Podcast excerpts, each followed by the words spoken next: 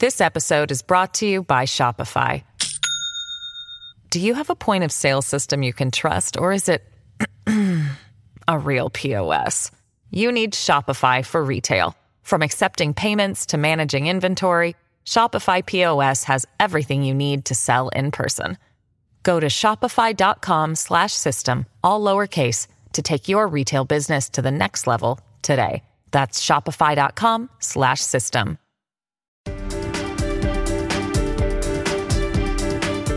Welcome to Washington Today on C SPAN Radio for Friday, January 13th, 2023. President Joe Biden welcomes the Japanese Prime Minister to the White House. On the agenda, China's growing power. The president saying the U.S. remains strongly committed to its alliance with Japan and praises Japan's increase in defense spending and new national security strategy. Coming up, we hear from the two leaders and talk with Politico's China correspondent. More questions to the White House press secretary about how the American public was informed about the discovery of classified documents in President Biden's home and former office, a matter that's now under investigation by a special counsel. We'll get a preview of the president's speech on Sunday at the Ebenezer Baptist Church in Atlanta on what would have been Reverend Martin Luther King Jr.'s 94th birthday from the White House senior advisor for public engagement.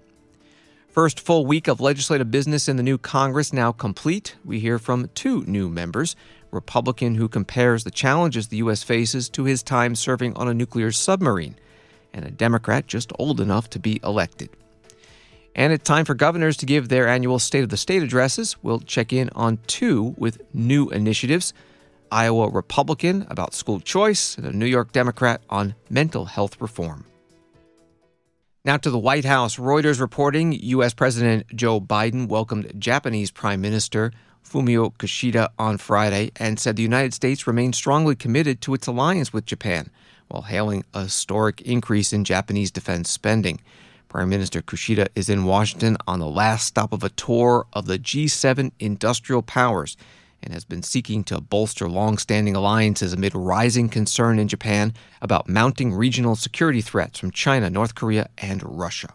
The two leaders met in the White House Oval Office. First, President Biden. Well, Mr. Prime Minister, it's great to see you again. Welcome, uh, to welcome such a close friend to the Oval Office again. And, uh, you know, uh, we meet at a remarkable moment in our alliance.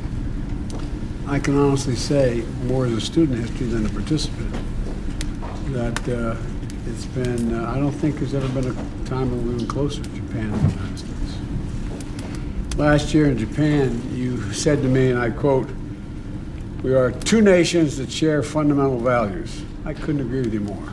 We are. These shared democratic values are the source of our strength, source of our alliance, and the source of our uh, being able to deliver for all our people. We're modernizing our military alliance, building on Japan's historic increase in defense spending and new national security strategy. And be crystal clear the United States is fully, thoroughly, completely committed to the alliance. And more importantly, to Japan's defense, the defense of Japan. Working closely on tech and economic issues, including the Indo Pacific Economic Framework and we're stepping up to hold Putin accountable for his unprovoked war in Ukraine. And I want to thank you. Thank you for your strong leadership on this from the very first, the very first conversation we had on this. Today, I'm looking forward to how we can continue advancing our shared goals and values, including at the G7 summit in Japan and the APEC uh, in, uh, in San Francisco later this year rather than figuring out how we can work more closely together, the more difficult job would be trying to figure out how and where we disagree. You're a real leader and you're a real friend. President Biden in the White House Oval Office with the visiting Japanese Prime Minister Fumio Kishida, who took office in October 2021 as leader of the ruling Liberal Democratic Party. This is the first visit to the United States for Prime Minister Kishida. During his remarks in the Oval Office, he spoke about Japan's plan to double its military spending and acquire long range missiles. It's largest military buildup since World War II. You'll hear first from the voice of the interpreter.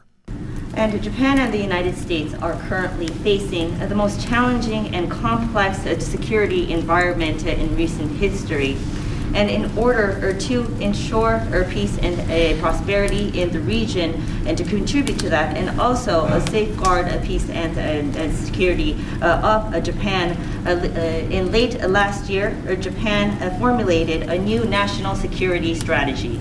その中で、えー、反撃能力を含む、えー、防衛力の抜本的な強化を定め、えー、そしてそのために、 えー、予算を、まあ、拡充する、まあ、こうした新たな方針を、まあ、示しました。このことは日米同盟の抑止力、対処力を強めることにもつながっていきます。And in so doing, the Japan decided to, upon uh, in, uh, re, fundamentally reinforcing uh, our, defense capabilities, including uh, possessing uh, the uh, counter-strike capabilities, and in order to ensure that, increase our, our defense budget. And, and uh, this new uh, policy was set forth by Japan and I believe that this will be uh, beneficial for the deterrence capabilities and response capabilities of the alliance as well. 女王がおっしゃるように、民主主義や法の支配といった価値観を共有する 日米の役割はますます大きくなっていると感じています。And Joe, as you rightly pointed out, I too feel uh, that uh, the role to be played by uh, Japan and the United States, uh, which, share, uh, which share uh, the fundamental values such as democracy and the rule of law, the role that we are to play is becoming even greater.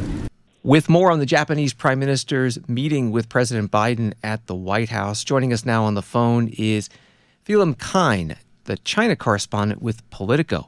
Thank you so much for being here. You wrote going into today's meeting when President Joe Biden sits down with the Japanese Prime Minister on Friday, it will mark a major tete a tete that could have profound implications for U.S. policy toward a critical part of the globe. What did you mean by that, and what came out of the meeting? Well, I mean, what we've seen today is the climax of really three days of high diplomacy between the U.S. and Japan, starting on Wednesday with the meetings, the two plus two meetings between Defense Secretary uh, Lloyd Austin, Secretary of State Blinken, and their Japanese counterparts. And what we've seen is nothing less than an affirmation of a degree of a close alignment between the U.S. and Japan that we haven't seen in decades. This is the U.S. and Japan coming together over a three day period of intense diplomacy. And it's not your old man's U.S. Japan talks. There's, there's, we're not arguing about tariffs or, or dumping or market access. They're talking about defense spending, they're talking about values, and they're talking about the U.S. and Japan together and drawing this line against what they see as a threatening region uh, of, of growing authoritarianism uh, posed by North Korea, Russia, and China. What does that say about the role that Japan is expected to play in this strategy in that region? Well, it, the interesting thing is that Japan is taking the initiative to change its posture. So, for decades, Japan has been a close military partner of the United States, but they're taking that really stepping that up significantly. And what they're saying is we recognize now that the neighborhood has changed. They are, they're looking around and they see North Korea developing more nuclear capable ballistic missiles. They're seeing China's increasingly aggressive intent toward Taiwan. And at the same time, they're grappling with China's increasingly aggressive moves toward the disputed islands uh, in the in the South China Sea, what uh, Japan calls the Senkakus and what China calls the Diaoyutai. And they're looking around saying we need to do something. And so Kishida has taken this initiative, saying, you know what, we can no longer just sit comfortably and passively underneath the U.S. umbrella. We need to step up defense spending. Boom, they are more. They're, they're ready to double defense spending, 2.7 percent of GDP going forward. They are developing and will invest hundreds of million dollars in counter strike uh, capacity with buying U.S. Tomahawk cruise missiles. Uh, this is a really serious step up in terms of the Japanese recognizing that this section of the 21st century is threatening Rocky, and they need to be prepared and they need to be close to the U.S. We're talking with a Politico's China correspondent, Phelim Kine. Japan, also a very large economic power. What role will they play in, in dealing with trying to counter China's economic strength uh, in, in alliance with the United States? Well, you know, I, I mean, J- Japan is China's neighbor. Uh, you know, and China is a major trading partner of the Japanese, and they they're not going to be able to change that. But what Jap- what Japan is doing, as is South Korea, you know, you have this trilateral alliance of the U.S., South Korea, and Japan, is that they are seeking to protect their the industries that are essential for high tech modern warfare. So we're speaking specifically about semiconductors, uh, high technology exports that they want to curb in terms of movement toward China and also uh, a, a greater emphasis on shoring toward the United States so that these critical industries, so these critical exports are in a distance far away so that if and when, God forbid, there is a conflict in the Indo-Pacific, that this that, that the United States as this manufacturing powerhouse is still able to manufacture both for civilian and military purposes. Prime Minister Kishida also laid a wreath at the tomb of the unknown soldier at Arlington National Cemetery. Not every leader who visits Washington does that. Uh, what did you make of that? I think it's it has it's profound and very moving symbolism when you consider that the United States and Japan, uh, you know, fought viciously against each other in World War II. It culminated in the uh, atomic attacks on Hiroshima and Nagasaki, and we've now reached a point where uh, Prime Minister Fumio Kishida, whose hometown is Hiroshima, is coming full circle and recognizing the sacrifices of Americans, including those who died fighting Japanese uh, soldiers in World War II, and, and, also sort of recognizing and symbolizing his interest in in in uh, in disarmament, essentially his interest in in, in reducing nuclear proliferation, uh, given that he is from one of the only two cities in the world that have been uh, victims of nuclear of atomic bomb attacks. Phelim Kine is China correspondent with Politico. His stories at politico.com and on Twitter it's at Phelim Kine, P H E L I M K I N E. Thank you very much. Thank you so much. Prosecutors in Japan say they have formally charged with murder the suspect in the assassination of former Prime Minister Shinzo Abe. The suspect was arrested immediately after Shinzo Abe was shot and killed while giving a campaign speech in July. This is Washington Today. White House Press Secretary Karine Jean Pierre confirming that President Joe Biden's State of the Union address before a joint session of Congress will be on February 7th. House Speaker Kevin McCarthy inviting the president to speak, writing, The new year brings a new Congress and with it a responsibility to work towards an economy that is strong, a nation that is safe, a future that is built on freedom, and a government that is accountable. The American people sent us to Washington to deliver a new direction for the country, to find common ground, and to debate their priorities.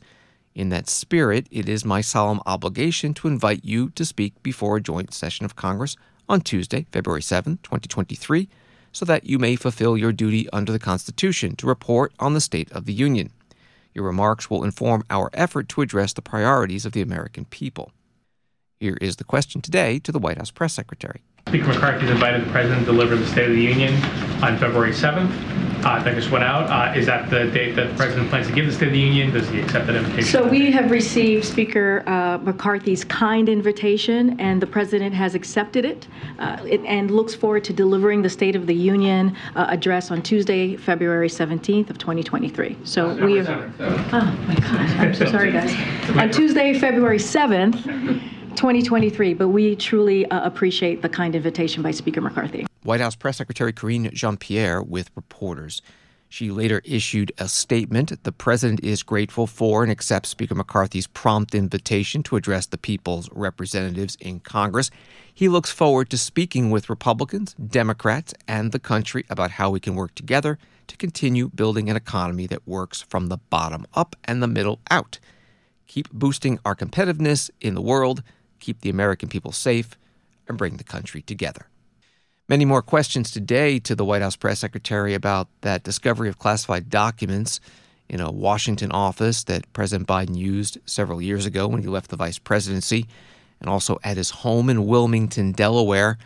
Matters now being investigated by a special counsel appointed this week by the Attorney General. Those questions specifically how the White House disclosed information about the existence of the classified documents to the American people.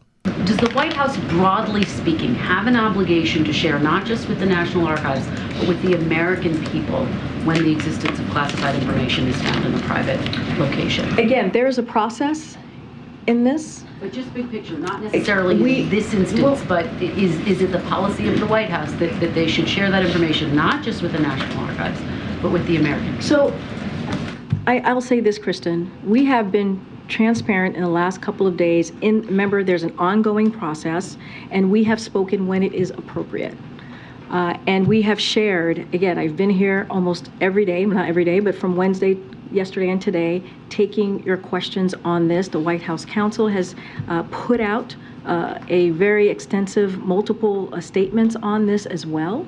And you all, I know, you all have been talking, many of you here have been talking to my colleague in the White House counsel. So what the the um, the actions that we took were right right actions that his team took uh, in de- in in uh, dealing with the Department of Justice and also the archives. Look, I have I have You guys have answered questions when the press has broken and the news. because it's an ongoing process. Because again, it is an ongoing process. There is a process here. The Department of Justice is independent. We respect that process. But again, I have taken questions. I can take two two questions through a hundred questions. I have answered your questions uh, as uh, almost every day on this issue. And again, anything else that you may have, anything that's related to the review, I would refer you to the One- Department of one Justice. last question, because I know you've got to move on here, but the, the president campaigned on the argument that he would restore confidence. We know that he's in the process of deciding whether to officially announce he's running for re-election. Does this episode undercut that argument, that, that he would restore confidence? Because here we have in the headlines that he is now under investigation He's by the special restored independence in the Department of Justice. That's what we're doing here. When we're saying we're going to refer you to the Department of Justice, that is restoring independence as it as it relates to issues like this. And that is important to the president. And it's been consistent. What I am saying about investigations has been consistent for the last 2 years. You've heard me over and over again when it comes to a legal issue or a matter like this, uh, we have always referred to the Department of Justice. So there's nothing here, uh, different here. Uh, we have said we wanted to restore the independence of the Department of Justice. That is what you're seeing. Uh, and again, we this has been done in a transparent way. Uh, when it relates to how this was uh, dealt with with the Department of Justice uh, and the archives, the president takes this very, very seriously. Any other questions that you may have about this particular issue, uh, about the review, I would refer you to Department of Justice. You guys have been in touch with my colleagues at the White House Counsel Office, and I would uh, suggest that you continue to reach out. White House Press Secretary Karine Jean Pierre in the White House briefing room. Biden administration confirming that President Biden's personal attorney, Bob Bauer, will represent him in these matters related to the classified documents. Congressman James Comer, Republican from Kentucky, chair of the Oversight and Accountability Committee, sending a letter today to the president's legal team asking for a list of the classified papers recovered so far, and also a list of the names, security clearance levels, and job titles of any aide or attorney assigned by President Biden to search for those government documents. Washington Times writes Republicans have questioned why the National Archives and Records Administration, as well as the Justice Department, which was reviewing the matter, permitted President Biden's lawyers to conduct searches of his properties on their own while sending FBI agents to the home of former President Donald Trump when he was suspected of improperly storing classified documents as well. The Washington Times notes the Biden administration had issued a subpoena for the documents prior to that raid. Congressman Byron Donalds, Republican from Florida, a member of the Oversight Committee, was interviewed today on the Fox News channel. When he had these documents, he was a former vice president of the United States. There is only one person in the country that can declassify information. That is a president. Presidents, when they leave office, they do take documents with them. But when the vice president leaves office or anybody else, you can't take classified information with you. It is clear cut. It's that simple. His, his reasoning about it being in a locked garage means nothing. The other thing I just wonder about the timeline. How do you feel about this that this being known by November 2nd? The election's November 8th. We don't find out about it until the second week in January. Does that sound like something that should be the, the protocol? Um, it should not be the protocol, especially something this sensitive. And let's be very clear. If Donald Trump was president of the United States and they found out about this, there would have been leaks galore to the press a week before uh, an election. And I don't want to hear people saying, oh, but Department of Justice protocol is that they don't interfere with elections. Well, we are already seeing that there are elements of the federal government who have interfered with elections. So the truth is, is that they covered this up. The other timeline that's notable is that Merrick Garland knew full well about this when he named a special counsel into the case involving President Trump. So they have known this was going on. They've only released it at this point because, truthfully, Republicans are now taking control of Congress, and we are going to investigate. Are you going to? You're on oversight. Is that something that's within uh, with your agenda?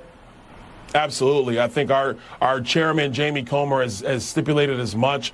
We're going to get to the bottom of all this. And most importantly, at the National Archives, because it is very clear that they are choosing when and how they want to flex whatever muscles they have over there. And so we're going to get to the bottom of that as well and see exactly what's going on. Last thing to note, I mean, look, the media was running around saying that they thought Donald Trump had nuclear codes at Mar-a-Lago. well, what's in Joe Biden's garage? There was stuff. There's the highest clearance, the highest clearance at the Penn Biden Center.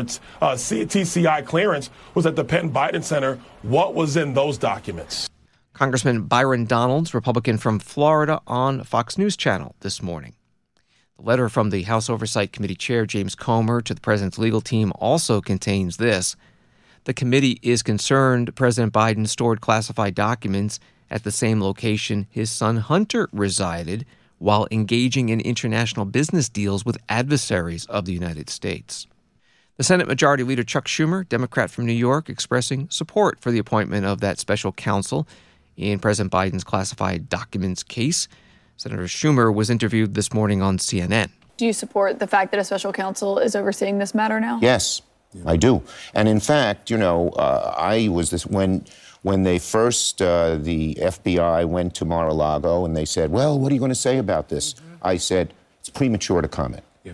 And I've said it here. So I've been consistent about it in both cases. You have prosecutors, special prosecutors. I support both of them. Let them do their job. I think that's all that should be said. The politicians shouldn't be buzzing around. Just to be sure, to, to be sure about what you said, you believe that the Biden folks are being transparent about this? You think that they're being I think the Biden folks, as I said, cooperated with the prosecutorial authorities from day one, and Donald Trump didn't. This is our reporting according to one justice official, said that the White House public statements earlier this week offered a, an incomplete narrative about the classified documents from Biden's time as vice president, reinforced the need for a special counsel. The misleading statements created the impression that Biden's team had something to hide. That doesn't sound that much different than the there's former now, president. John, there's now a special prosecutor. Let's see what they have to say. We can have all this speculation and comment Let's see what they have to say, and let's focus on doing things that help the American people. But, Senator, I have to, I have to get into, I have to say this. Uh, you, you seem much more measured about this than with the Trump documents because you call for transparency with the Trump documents. You wanted lawmakers to have access to the documents seized from the former president, uh, his residence in Florida, which it seems like you. The bottom line is, I said that night it's premature to comment on what should be done. For and President I stick Trump, by that. Yes, for President Trump. That's exactly so right. You think that your That's statements are consistent for I both? I sure do. For both. You bet. Senate Majority Leader Chuck Schumer, Democrat from New York, on CNN this morning.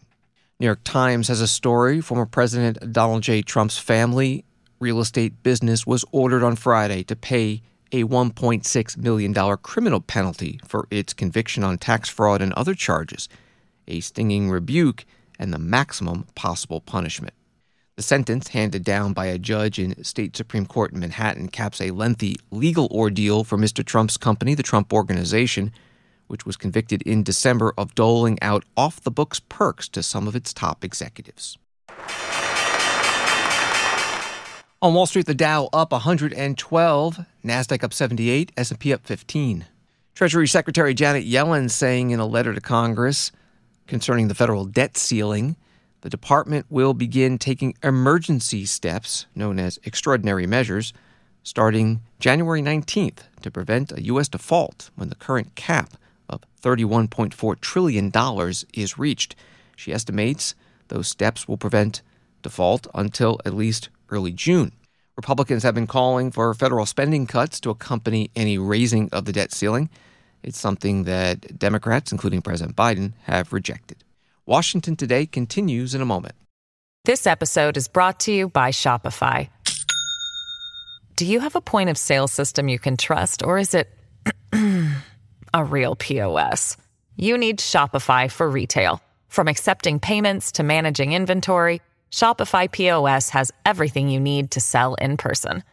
Go to shopify.com/system all lowercase to take your retail business to the next level today. That's shopify.com slash system.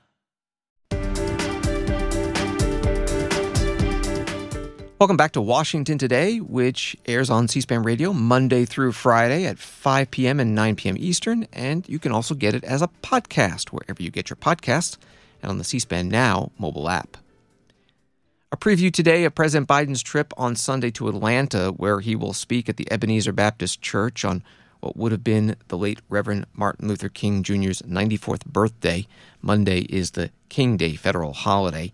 This year is the 40th anniversary of the law that created that holiday. The Atlanta Journal Constitution reporting this week it will be President Biden's first trip to Georgia since January 2022 and an opportunity for him to appear alongside Senator Raphael Warnock, who was recently sworn in for his first full six year term. Senator Warnock is Ebenezer's head pastor.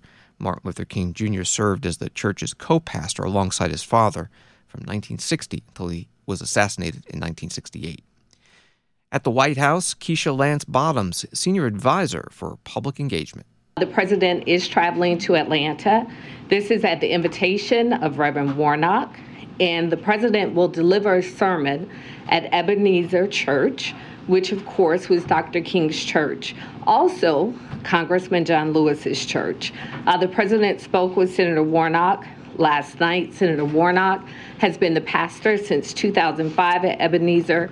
They had a wonderful conversation about the significance of this historic event, including the fact that the president is the first sitting president uh, to speak at a Sunday service at Ebenezer in its history. Uh, this would have been Dr. King's 94th birthday. As we know, this is an inflection point in history, and the president will deliver remarks reflecting on Dr. King's life and legacy uh, and the way that we can go forward together. Following his trip to Atlanta on Sunday, he will join Reverend Al Sharpton on Monday at the National Action Network, which Monday, of course, is the day, the official celebration day of the King holiday. The president will deliver the keynote speech there. Keisha Lance Bottoms, senior advisor to the president for public engagement in the White House briefing room. C-SPAN radio and television will be covering live on Monday at 10:45 a.m. Eastern the annual National Action Network Martin Luther King Day breakfast.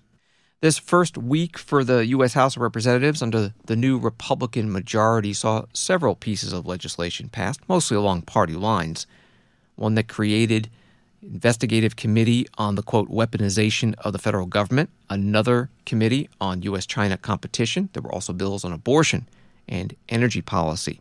And we got to hear from some of the 74 new members. There are 40 Republicans and 34 Democrats. Here are two of them Brandon Williams, Republican from New York, and Martin Frost, Democrat from Florida. First, Congressman Williams on the House floor on Wednesday. Speaker, I rise to offer perspective on the purpose and mission of this 118th Congress. The gentleman is recognized for five minutes. I'm honored to speak here on the House floor for the first time. I'm the first nuclear submarine veteran to serve in the United States House of Representatives in the last 50 years, and only the second in our nation's history. One particular submarine patrol, we pulled into Pearl Harbor to take World War II veterans out to sea with us for the day. By naval tradition, we stood at attention and saluted the USS Arizona as we passed by.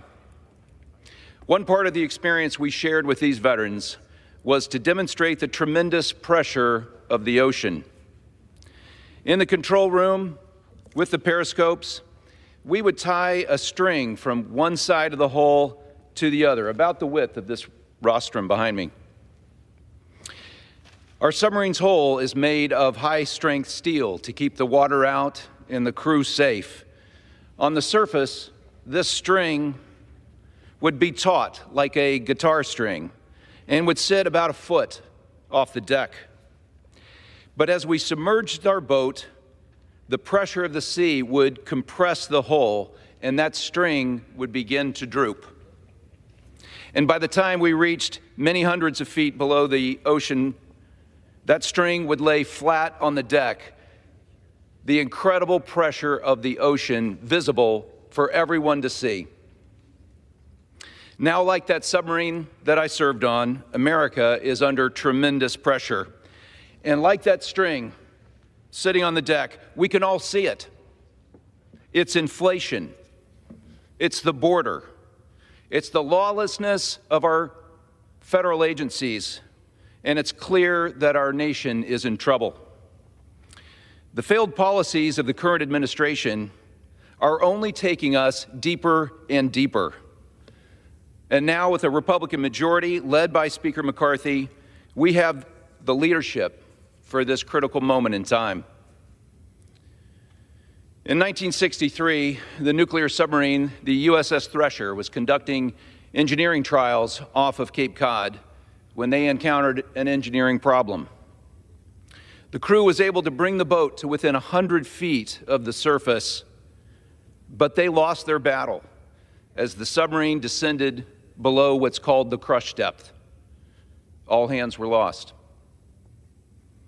Americans have voted for a Republican majority in this House to reverse the policies of the current administration and to start to relieve the pressure that is all around us.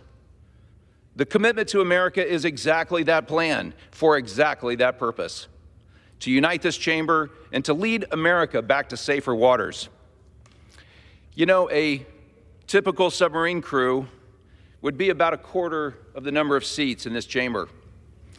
So imagine for a moment that that many people together in a steel tube, hundreds of feet below the ocean, for months at a time. Now, I've spent 500 days at sea. And I can tell you that after so many days, not everyone on the boat's to like each other. But you know, the thing about submarines is that there's no easy way off. No matter what we think of each other, at the end of the journey, we arrive in the same place together. So let's talk about where we want to end up. For starters, when something is broken on the submarine, you don't scuttle the boat with the crew aboard.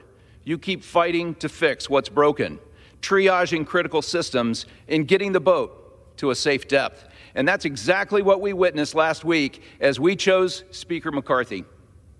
He has been chosen to restore faith in this chamber and to unite our party. Freedom is a fragile thing. And we saw that under Democrats' one party rule. A strong Republican conference is key to securing a better future for our children, our grandchildren, and for generations to come. Mr. Speaker, I yield back. Brandon Williams, Republican from New York, new member of Congress on the House floor on Wednesday. The Auburn Citizen newspaper has an article on the first two bills the congressman has co sponsored two proposed constitutional amendments, one to establish congressional term limits, and the other to set permanently the number of Supreme Court justices at nine. Another freshman House member, Democrat Maxwell Frost of Florida, taking part in a discussion Tuesday on the role of young voters in the 2022 midterm elections. Congressman Frost is 25 years old, the bare minimum under the Constitution to be elected. He was a community organizer and activist, described in news reports as the first of Generation Z to be elected to Congress. He was interviewed by Navin Nayak, president and executive director of CAP, the Center for American Progress Action Fund. we did see one of the most productive Congresses in a generation, uh, you know, his, especially on issues that young people not only care about and support, but that they've been agitating for action on. Largest investment ever in climate change, cancellation of up to $10,000 in student debt, first time doing anything about gun violence in this country in, in 30 years. I'm both curious how much in your own race this this played a factor, and and whether you think you know a lot of the media coverage, a lot of the uh, a lot of the communication did focus, understandably, on the threats that were very visceral as well. Is there more room, even moving forward, to be touting, sort of reminding people of what actually has gotten accomplished um, over the last couple of years? Yeah, no, I, I, I think we have to, right? I mean, we're coming into a Congress where I'm like, yesterday was sitting down with my team, was looking at all the things I'm voting on this week. And, you know, I just got really sad. Um, you know, um, this is a Congress that's going to be uh, passing a lot of resolution and bills to virtue signal, right? I mean, we have a Republican majority that wants to fight to take away the right to choose and the right to bodily autonomy. They want to fight to um, at the expense of marginalized communities, bring up other communities. Um, and so for me, it's important that we continue to get back to what the last two years have been. and we have to be honest, it wasn't everything we wanted. We know this, right? We understand this. But I think showing people that government can work for them is part of what's going to help with voter turnout. There's no big secret why 50% of this country doesn't vote, right? It's because people for generations have been lied to by politicians who say, vote for me and this will happen. That's just not how our system works. And I think it's important that we have leaders who don't see themselves as just working for movements or for people, but working with people and see themselves as part of a greater whole, right? And that's the way I see myself. A lot of that comes from the fact that I've been an organizer and come from the movement world. That's the way I see myself. That's the way I see my colleagues. We're working in this institution to fight for a better world, to pass the bills we want. But we all know that to pass the bills you want, it's a math problem. And to fix that math problem, we got to get people to go out and vote and vote a lot of these people out and switch it, right? You got to change the math.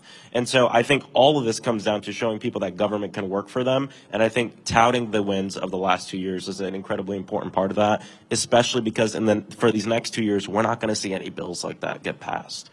I don't say this to be pessimistic. I say this to be realistic because I think setting expectations is part of the reason we're in the problem we're in now with people not going out to vote because the expectations have been here and people get this and they feel like my vote doesn't matter. And I don't blame them and I'm not going to shame them for feeling that way. All we can do is point forward, look at what we've done and, and, and talk about this, this broader movement, the fact that we need everybody at the table. We know voting isn't going to save us all. It's one tool in our toolbox but we, we need to use it. Congressman Maxwell Frost, Democrat from Florida, at the Center for American Progress on Tuesday. C SPAN cameras covered this event on the impact of young voters in the 2022 midterm elections. You can find the full video at cspan.org. As the new year begins, C SPAN also airing governors' annual State of the State addresses. This week, there were two from governors who faced tough election races in November and won.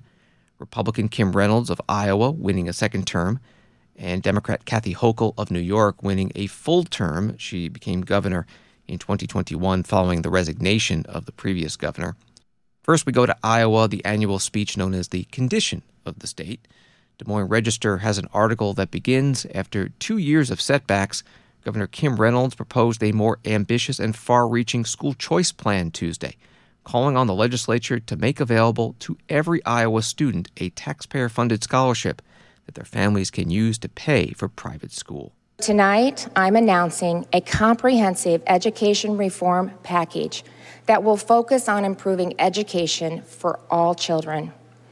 It starts by making sure that every family can make the choice that this teacher and mother made to send their child to the school that best fits their needs. We have incredible public schools filled with amazing and dedicated teachers. My daughter is one of them. But every child is an individual who deserves an education tailored to their unique needs.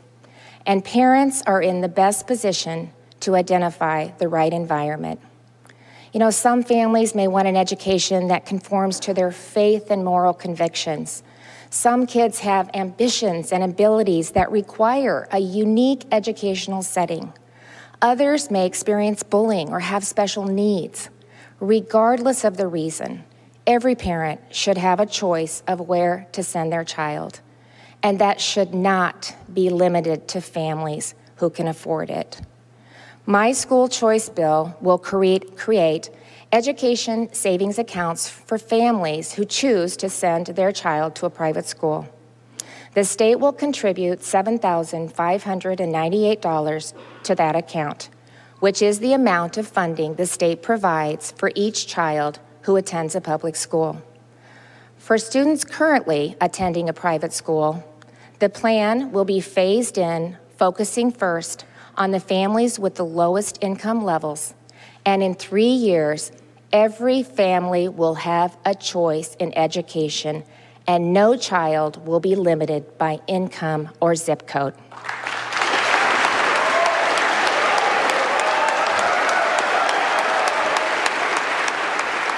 Iowa Governor Kim Reynolds, Republican, delivering her condition of the state speech in Des Moines on Tuesday.